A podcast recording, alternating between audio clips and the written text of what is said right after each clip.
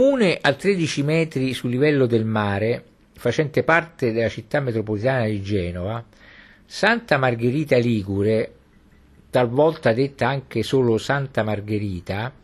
occupa una conca chiusa dalle ultime propaggini del versante nord-orientale del promontorio di Portofino, che digrada dolcemente a mare coperto da boschi di pini e castagni e più in basso da oliveti. L'abitato si svolge con una struttura a nastro lungo due insenature e intorno alla collina che le divide. Il turismo, che alla metà del 1800 vi ha gradualmente sostituito le tradizionali attività legate alla marineria e all'agricoltura, ne ha fatto un centro climatico e balneare per più frequentati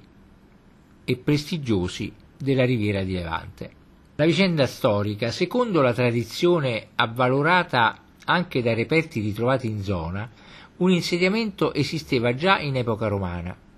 Nel Medioevo il borgo divenne feudo dei Fieschi, per passare poi nel 1500 sotto il diretto controllo di Genova, che lo pose sotto la giurisdizione di Rapallo.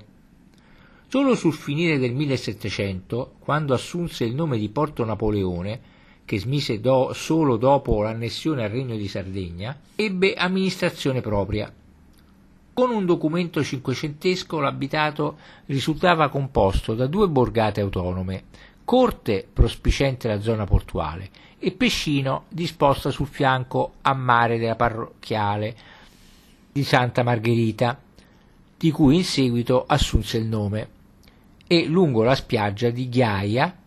attuale via Gramsci. Nel 1800, in conformità alle esigenze del turismo, si realizzò un graduale e ben ambientato sviluppo dell'insediamento di Pescino, che finì per costituire il centro del paese, ingrandendosi verso l'esterno lungo le direttrici delle attuali via Palestro e via Cavour e alle spalle della costa di Ghiaia. Quest'ultima zona, nelle strutture alberghiere nelle ville sparse nel verde, testimonia ancora oggi la prima fase, quella signorile elitaria, del processo di riconversione turistica di Santa Margherita. Costeggiando il porto per le vie Buttaro e Garibaldi, fiancheggiate dalla compatta schiera dipinta delle vecchie case di pescatori e, prese- e proseguendo per via Milite Ignoto si raggiunge la statale 227 porta a Portofino.